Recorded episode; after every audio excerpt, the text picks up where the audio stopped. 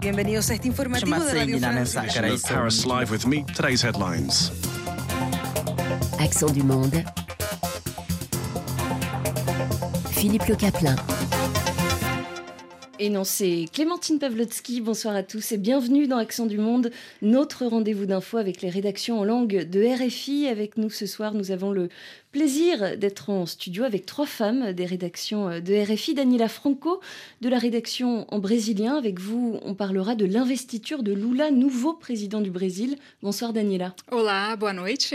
On reviendra ensuite sur le recensement électoral en Guinée-Bissau. Ça sera avec vous, Catarina Falcao, de la rédaction en portugais de RFI. Bonsoir. Boa noite a todos. Et puis on parlera de Timisoara, capitale européenne de la culture 2023. Et ça tombe bien puisque c'est votre ville natale, Christina Teaka, journaliste à la rédaction roumaine de RFI. Bonsoir et bienvenue à vous. Buonasera.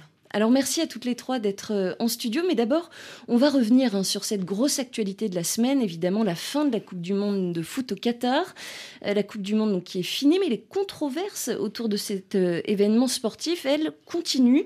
Pour le Qatar, on le sait, c'était un moment pour se présenter à l'étranger comme un médiateur privilégié au sein du Moyen-Orient, et le football était un moyen d'atteindre son but. C'est bien ça, Katharina Tout à fait. Depuis longtemps, le Qatar veut se positionner parmi ses voisins comme un allié crédible et pour les Qataris, la Coupe du Monde, c'était surtout un outil de réel politique comme Yves Soubral, professeur universitaire à Abu Dhabi, aux Émirats Arabes Unis, a expliqué à notre collègue Glijange.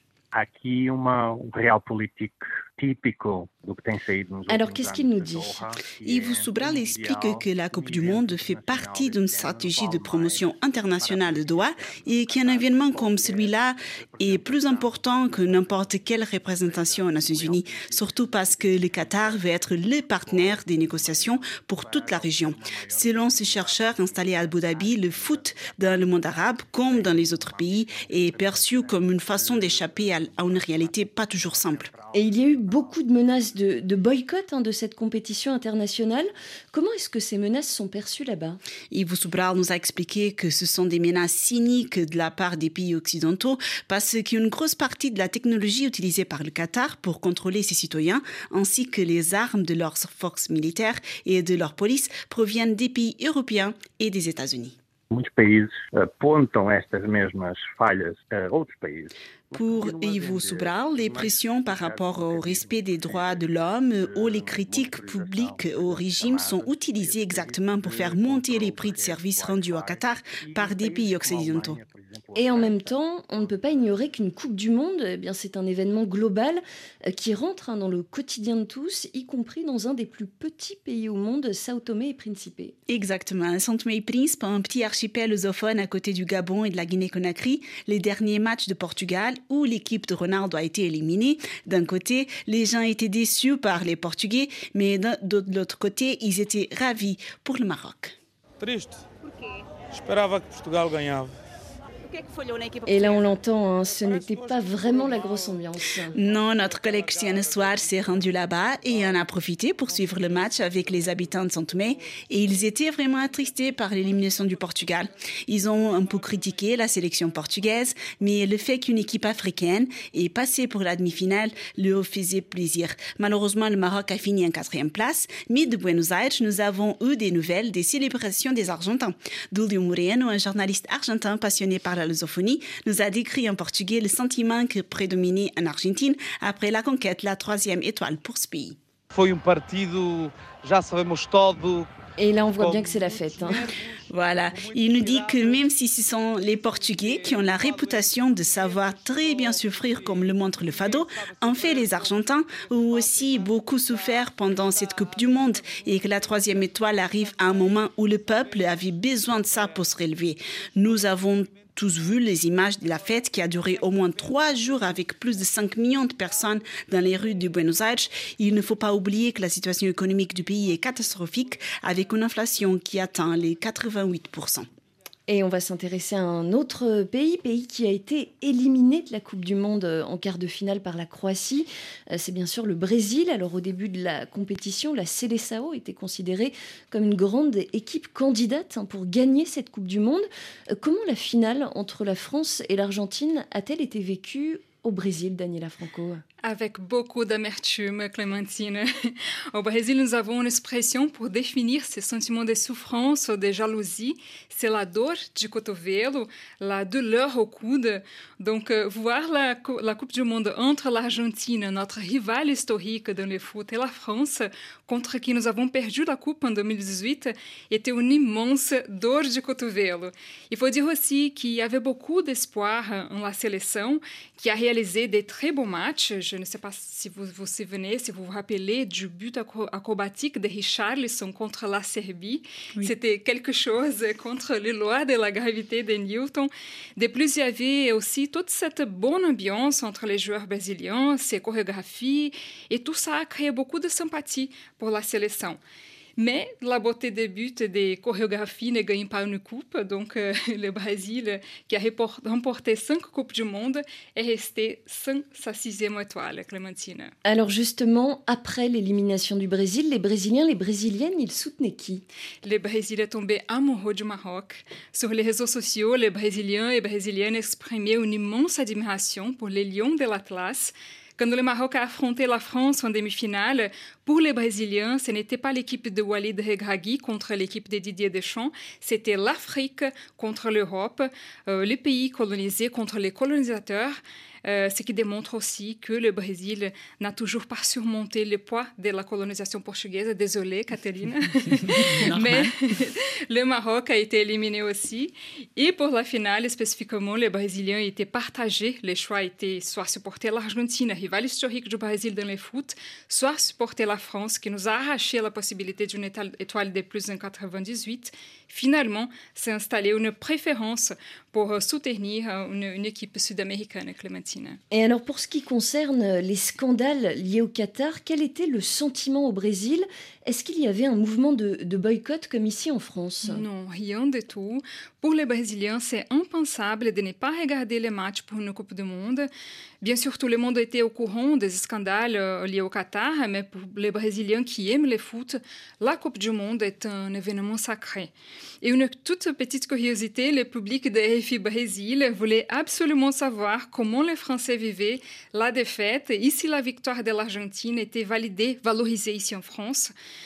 Je partage avec vous une petite euh, anecdote. Dans les services brésiliens de RFI, tous les jours, on participe à des directs avec des radios partenaires. Et cette semaine, un présentateur d'une radio à Brasilia m'a demandé les Français sont tristes, certes, mais ils savent que l'équipe argentine est supérieure, n'est-ce pas? Donc, euh, je On s'en est rendu compte. Ouais. je pense que comme le Brésil n'a jamais eu sa revanche contre la France, peut-être la victoire de l'Argentine a servi un petit peu pour venger le Brésil de 98. Merci beaucoup, Daniela. Et alors, la Roumanie, elle n'était pas présente euh, au Qatar hein, pour la Coupe du Monde, mais les Roumains, eh bien, ils aiment le foot. Ils ont été nombreux à, regarder euh, tous les matchs. Alors, loin des records battus et des statistiques euh, qui montrent à quel point cette édition a été disputée, il reste comme toujours une question dont les Roumains parlent encore et encore, bien sûr, c'est l'argent. Christina Teaka, combien d'argent a gagné le vainqueur de la Coupe du Monde? Beaucoup. Les grands vainqueurs de la Coupe du Monde, l'Argentine de Lionel Messi a reçu 42 millions d'euros largement plus qu'il y a quatre ans. Lors des mondiales en Russie, les Bleus avaient récolté environ 32 millions d'euros. En 2022, malgré la défaite, la Fédération française de football a encaissé 30 millions de dollars, dont 30% reviendront aux joueurs. C'est vrai que l'argent gagné au Qatar par l'équipe de France euh, grâce à son parcours euh, ne consolera pas les joueurs battus en finale. Pratiquement à ces dotations réservées aux finalistes, il y a aussi une indemnité de 1,5 million de dollars prévue pour couvrir les coûts de préparation du tournoi. Les Croates ont gagné 27 millions de dollars et les Marocains 25 millions de dollars.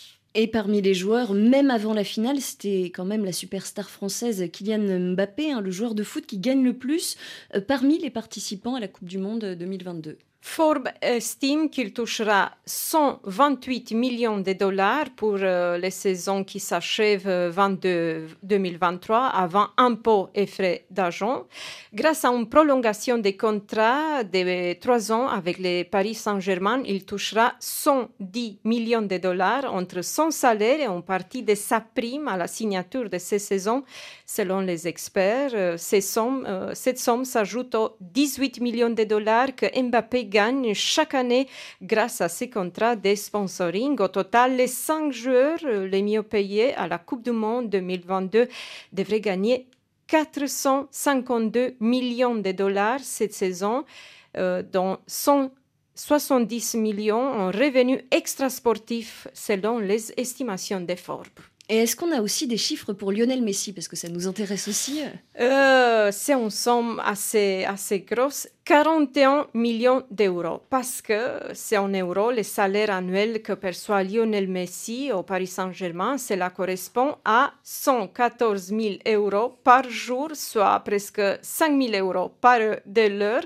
Selon Foot Mercato, ce salaire démentiel est pourtant en baisse par rapport à celui qu'il touchait lors de ses dernières années à Barcelone, 70 millions d'euros par an. Mais en plus de son salaire, il faut ajouter les revenus annexes tels que les contrats de sponsoring ou les publicités. Selon Forbes, Léo Messi fait partie depuis 2020 des sportifs ayant cumulé plus d'un milliard de dollars de revenus durant leur carrière. Et en plus de cela, après la finale, Messi a reçu une offre plutôt étonnante hein, d'un million de dollars pour son bicht. Alors j'espère que je prononce bien la chose. C'est ce manteau euh, traditionnel qu'il portait le soir de la victoire. Oui, c'est l'émir de Qatar qui a placé un manteau traditionnel arabe noir en or sur les épaules de tout euh, euh, champion du monde, Lionel Messi, dimanche, déclenchant pluie de commentaires. Certains se demandaient si le geste était approprié. En temps normal, les shops qui fournissent de longue date la famille royale de Qatar vont 8 à 10 vêtements par jour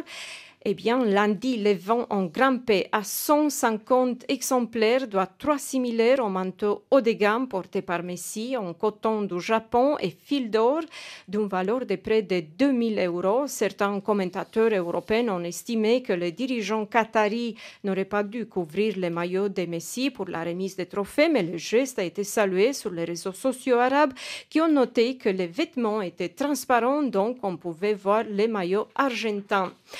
Traditionnellement, ces vêtements sont portés par les hommes lors des mariages et des événements officiels dans de nombreux pays du Golfe. Euh, merci beaucoup Christina Teaka et on passe à la deuxième partie d'Accent du Monde, direction le Brésil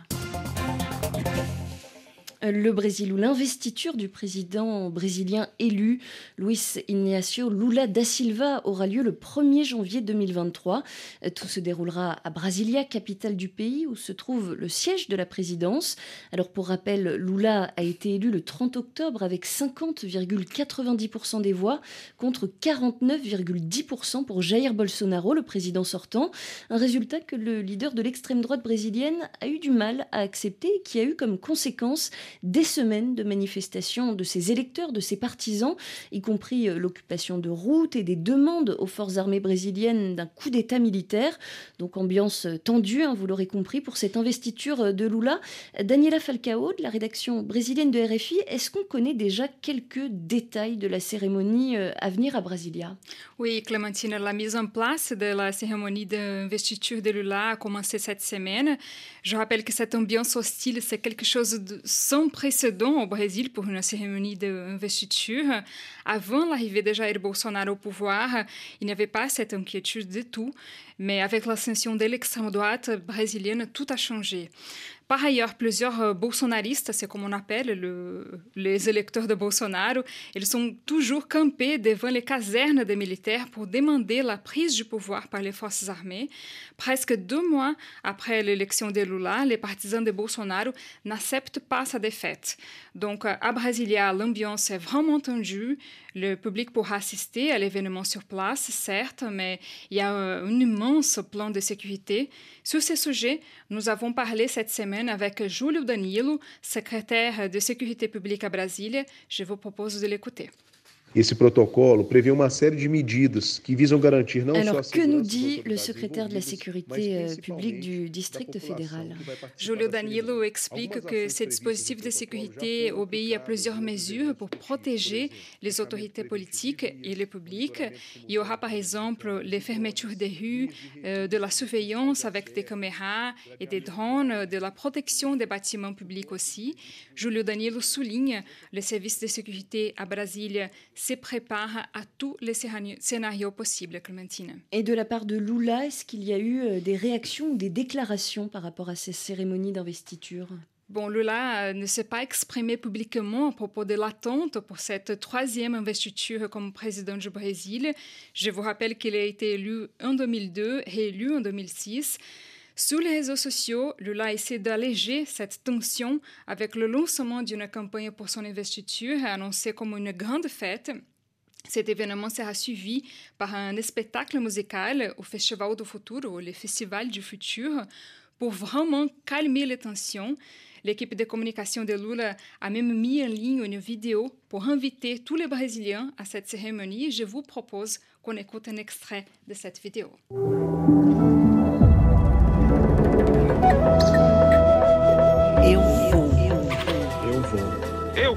Alors, que nous dit cette vidéo? Quel est le message et quelles sont les images diffusées? Clémentine, cette vidéo commence avec la phrase Eu vou, j'y vais, et avec des images des forêts et des villes au Brésil.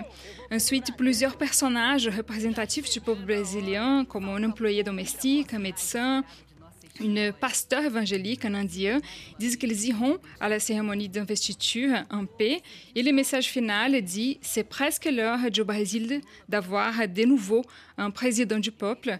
Cette vidéo finit avec l'image de Lula en train d'envoyer un baiser et la voix off qui répète J'y vais pour le Brésil. Alors, dans cet effort pour euh, essayer de rassembler euh, le peuple, la cérémonie d'investiture sera aussi suivie de plusieurs concerts. Alors, est-ce que ça sera vraiment un festival comme le nom de l'événement euh, le suggère? Exactement, Clémentine. C'est intéressant aussi de dire que le Festival du Futur est organisé par Rosângela da Silva, l'épouse de Lula, plus connue par son surnom Jange. Elle est sociologue, militante de gauche depuis des décennies et grande fan de musique. Par ailleurs, pendant la campagne électorale, elle apparaissait toujours en chantant, en dansant. Et dans une interview récente, Jean a expliqué que ce n'est pas du tout une image fausse, elle s'assume comme une vraie fêtarde. Et cette fêtarde se charge donc de l'organisation de la soirée populaire après la cérémonie d'investiture de Lula. Au total, 42 groupes et artistes vont se présenter. Évidemment, je ne pourrais pas citer euh, toute la liste d'artistes ici, mais je mets en avant le chanteur ou la chanteuse drag queen Pablo Vittar, qui accepte les deux pronoms, lui ou elle, masculin ou féminin. Pablo fait campagne pour Lula et il ou elle chante même dans la musique officielle de la campagne de Lula. Cette semaine, l'épouse de Lula a présenté une playlist avec des artistes qui vont jouer au Festival du Futur. De cette pla- playlist fait partie la chanson Trago seu amor de volta de Pablo Vittar, quelque chose comme Je ramène ton amour, un clin d'œil au retour de Lula au pouvoir. Et je vous propose qu'on écoute un petit peu euh, l'extrait de Trago seu amor de volta de Pablo Vittar.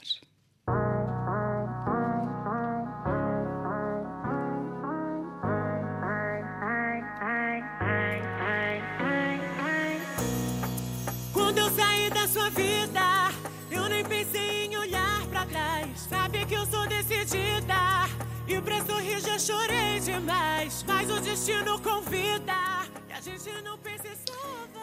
Voilà pour cet extrait. Merci pour cette petite échappée euh, musicale. En tout cas, ça sera sûrement un grand événement avec euh, la présence confirmée déjà de 17 chefs d'État, un record hein, de participants pour une cérémonie d'investiture présidentielle au Brésil. Euh, à noter tout de même que le président français Emmanuel Macron ne fait pas partie de cette liste pour le moment. L'actualité en Guinée-Bissau à présent. Depuis mai, le pays n'a plus de parlement. Il a été dissous par le président Umaro Sissoko Mbalo. Au moment où il a pris cette décision, le président a argumenté que l'objectif était de redonner le choix aux Guinéens euh, qui seraient appelés à voter lors de législatives anticipées qui à l'époque avaient été fixées au 18 décembre. C'est avec vous qu'on en parle, Katharina Falcao, mais au fur et à mesure hein, que la date du 18 décembre euh, approchait, eh bien, le gouvernement a dit que ça n'était finalement plus possible possible. Pourquoi? Aussi bien le gouvernement que les partis politiques sont arrivés à la conclusion en octobre qu'il n'était pas possible de réaliser les élections sans un nouveau recensement électoral. D'après les autorités guinéennes, le retard est dû à l'arrivée tardive des imprimantes pour le processus du recensement. En novembre, le début du recensement électoral a été annoncé pour le 10 décembre. À ce moment-là, le ministre de l'Intérieur, Fernand Gomes, a demandé à la population de s'enregistrer pour voter. Nous allons l'écouter. É um dever e uma obrigação mesmo dos cidadãos mais alors à ce stade, il n'y avait pas encore de date pour les élections législatives. Non, pas encore. Le, sens, euh, le recensement a commencé effectivement le 10 décembre. La veille, le président Omar Sissoko Mbalo est allé jusqu'à Kabou, à l'intérieur du pays, pour symboliquement lancer le processus. Pour effectuer ses déplacements, il a voyagé dans un hélicoptère prêté par son homologue sénégalais, Macky Sall. À cette occasion, il a déclaré que la démocratie se fait avec les votes et pas avec les armes. Et là, finalement, il y a une date pour les élections? Oui, le président a annoncé que les élections vont finalement se dérouler, le 4 juin 2023. Le recensement continue dans le pays jusqu'à février, mais il y a déjà des soupçons de fraude électorale parce que les partis politiques de l'opposition accusent, cause les autorités d'inclure des étrangers sur les listes, surtout des citoyens de Guinée-Conakry. Le directeur du cabinet d'aide au procès électoral, Gabriel Djibril Baldé, a nié ces accusations en interview avec notre correspondant Moussa Baldé. Nós não temos conhecimento disso. Nós Alors, qu'est-ce qu'il nous raconte Il dit que les autorités ne sont pas du tout au courant de cette situation et que la seule façon de se déclarer électeur, c'est à travers la pièce d'identité ou avec deux témoins déjà recensés.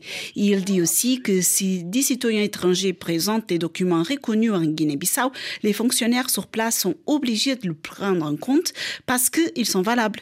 Mais ce n'est pas le seul problème pointé par rapport à cette élection. Et qu'est-ce qu'il y a d'autre qui empêche le bon déroulement du processus électoral jusqu'à juin? Les partis d'opposition contestent la composition de la commission électorale. Selon eux, et elle n'a pas de légitimité pour organiser le scrutin de juin 2023. Trois partis considèrent que la commission peut continuer telle qu'elle, mais trois autres formations réclament une nouvelle équipe. Le président du Parlement, qui a été dissolu en mai dernier, a entendu les différents partis et a remis cette semaine un rapport au président avec des recommandations sur la démarche à suivre pour ne pas hypothéquer euh, les prochaines élections. Alors là, on écoute le président du Parlement de Guinée-Bissau. Exactement. Cypriano Kassama a remis son rapport au président Omar Sissoko après avoir entendu tous les partis politiques. Les discussions n'ont pas été de tout repos. Un des partis, le Madame G15, qui prenait pour une nouvelle commission, a même abandonné les pourparlers pour manifester son mécontentement sur l'absence de consensus sur cette matière. Cypriano Kassama a fini par dire que la discussion était terminée parce que les partis n'ont pas trouvé d'accord. Le président a donc décidé de maintenir la même commission électorale, même si son mandat n'est plus valable. Alors ce qui est frappant, c'est que cette élection, finalement, elle est mouvementée même avant d'être euh, organisée, d'être réalisée. Oui, super mouvementée, et nous allons continuer à te suivre sur nos antennes. Et vous nous parlez également à présent de Christophe Mahé qui a fait la découverte d'un pays merveilleux, n'est-ce pas Katharina Oui, il est parti au Cap-Vert dans les traces de Cesarevre et la Morne et Clocodeira et Funana. Là-bas, il a rencontré Suzanne, une jeune chanteuse capverdienne qui a enregistré avec lui la chanson Pays des merveilles qui est devenue un hit en France. On va l'entendre parce qu'on a parlé avec Suzanne.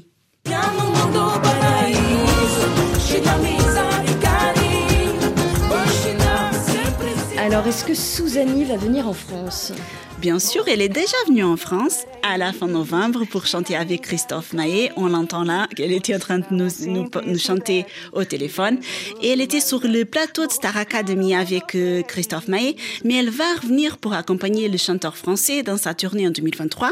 Et elle est ravie de ce succès international qu'elle n'attendait pas du tout. Et nous, on suivra cette tournée avec grand plaisir. Merci beaucoup, Christina Falcao. Et tout autre sujet à présent, Timisoara en Roumanie, Eleusis, Elfesina en Grèce et Vesprem en Hongrie, trois villes qui seront couronnées capitale européenne de la culture pour 2023. La ville grecque euh, Elefsina, située à 20 km à l'ouest d'Athènes, compte sur cette distinction pour développer ses infrastructures artistiques. Timisoara mise sur son esprit d'innovation, de diversité et de courage pour inspirer les grands débats sur l'avenir de l'Europe. Vesprem abrite de son côté l'un des plus ancien château de pierre du pays est situé à deux pas de Bellaton, qui reste très connu grâce à son festival de musique chaque été. Un collectif d'artistes belges nommé Time Circus effectue actuellement un pèlerinage à pied de 3000 km qui doit relier ces trois villes. Mais nous, on reste à Timisoara, puisque c'est votre ville natale, Christina Teaka. Tout à fait, troisième ville du pays avec environ 350 000 habitants, dont des membres des minorités hongroises, serbes et allemandes. Timișoara est la cité où avait éclaté en décembre 1989 le soulèvement qui a entraîné la chute du dictateur communiste Nicolae Ceausescu. Fait briller ta lumière, illumine ta ville, les concepts euh, présenté par cette municipalité de l'ouest de la Roumanie représente une métaphore qui rappelle que Timișoara a été fondée sur les principes de l'illuminisme, sur la tolérance, le multiculturalisme et le multiconfessionnel. Pour Timișoara, l'ouverture officielle aura lieu le 17 février avec des dizaines d'événements dédiés, des concerts, d'expos en plein air, des pièces de théâtre dans les espaces non conventionnels, des premières de films, etc. Selon le maire de Timișoara, Dominique Fritz, des milliers d'artistes viendront dans la ville de l'ouest de la Roumanie l'année prochaine. En chiffre, il y aura en moyenne 30 événements par semaine, des festivals de musique, du baroque au rock, plus de 15 festivals thématiques du théâtre cirque, plusieurs centaines de projets d'animation le programme comprendra également des représentations des chorales euh, des, des, enfants Singing Molenbeek de Bruxelles, de la compagnie de danse Chameleon Company de Manchester, de la célèbre compagnie de théâtre Rimini Protocol ou encore l'orchestre de Cologne. On écoute euh, le maire de Timișoara, Dominique Fritz. Alors qu'est-ce qu'il nous dit À Timișoara, il y aura en 2023 des grands metteurs en scène qui arrivent de les coins d'Europe pour monter des pièces de théâtre. Il y aura des concerts de jazz, de musique classique. Par exemple, il y aura un immense concert avec 400 musiciens venus de l'Europe entière. Des artistes roumains connus dans le monde entier seront également célébrés l'année prochaine à Timișoara, parmi lesquels Brâncuș, Cristian Măcelaru ou encore Adina Pintilie qui a représenté la Roumanie à la Biennale d'art contemporain de Venise. L'expo sur l'œuvre du sculpteur Constantin Brâncouche sera organisée aussi avec le Centre Pompidou pour la première fois depuis 50 ans en Roumanie. L'expo réunira des sculptures emblématiques de l'artiste, des œuvres qu'on peut voir d'habitude qu'à Centre Pompidou à Paris. Et il faut dire que le directeur musical de l'Orchestre national de France, Cristian Mocelaru, il est né aussi à Timișoara, en Roumanie, donc il retrouva sa famille, sa ville natale, son public avec une série de concerts chez lui à Timișoara. Et il faut euh, aussi expliquer hein, que Timișoara est la seule ville de Roumanie, euh, mais probablement d'Europe aussi, où fonctionnent depuis les années 1800 euh, des théâtres pas qu'en roumain, hein, aussi en allemand et en hongrois. Et il y a de très bonnes écoles en langue française, anglais, serbe, hongrois et allemand. Alors ça, c'est le maire de Fritz qui nous parle. Toujours Fritz qui dit qu'à Timișoara, il y a le lycée Lenau euh, qui a donné deux gagnants Nobel, l'écrivain, euh, l'écrivaine Erta Müller, la lauréate du prix Nobel de littérature en 2009, mais aussi Stéphane Hell, récompensé avec le prix Nobel euh, de chimie en 2014. C'est une très bonne école. En plus, explique le maire, ce sont des institutions qui continuent à vivre parce qu'il y a des grandes communautés autour des lycées, autour des théâtres aussi. C'est la volonté des Timișorens, des habitants, d'avoir une culture dans les langues des minorités de Banat. Toute la région où se retrouve Timișoara. Pratiquement, Banat est partagé aujourd'hui entre trois pays, les Banat roumains, les Banat serbes et les Banat hongrois. Cela dit, le maire est convaincu que tout cet héritage multiculturel doit continuer à vivre pour le maire Dominique Fritz. Timișoara est un exemple dans l'Europe d'aujourd'hui, on cherche des réponses pour mieux gérer la diversité dans nos sociétés. Et on rappelle que euh, l'idée hein, de ce label Capitale européenne de la culture est apparue en 1985 et la première capitale euh, élue, c'était Athènes, la capitale grecque. Un grand merci à vous, Christina Teaka, pour la rédaction roumaine de RFI. Accent du monde, c'est fini pour aujourd'hui. Euh, merci à vous également, Daniela Franco, de la rédaction brésilien de RFI et Katharina Falcao de la rédaction en portugais de RFI. L'info revient dans 30 secondes sur la radio du monde. Très belle soirée à vous. Religion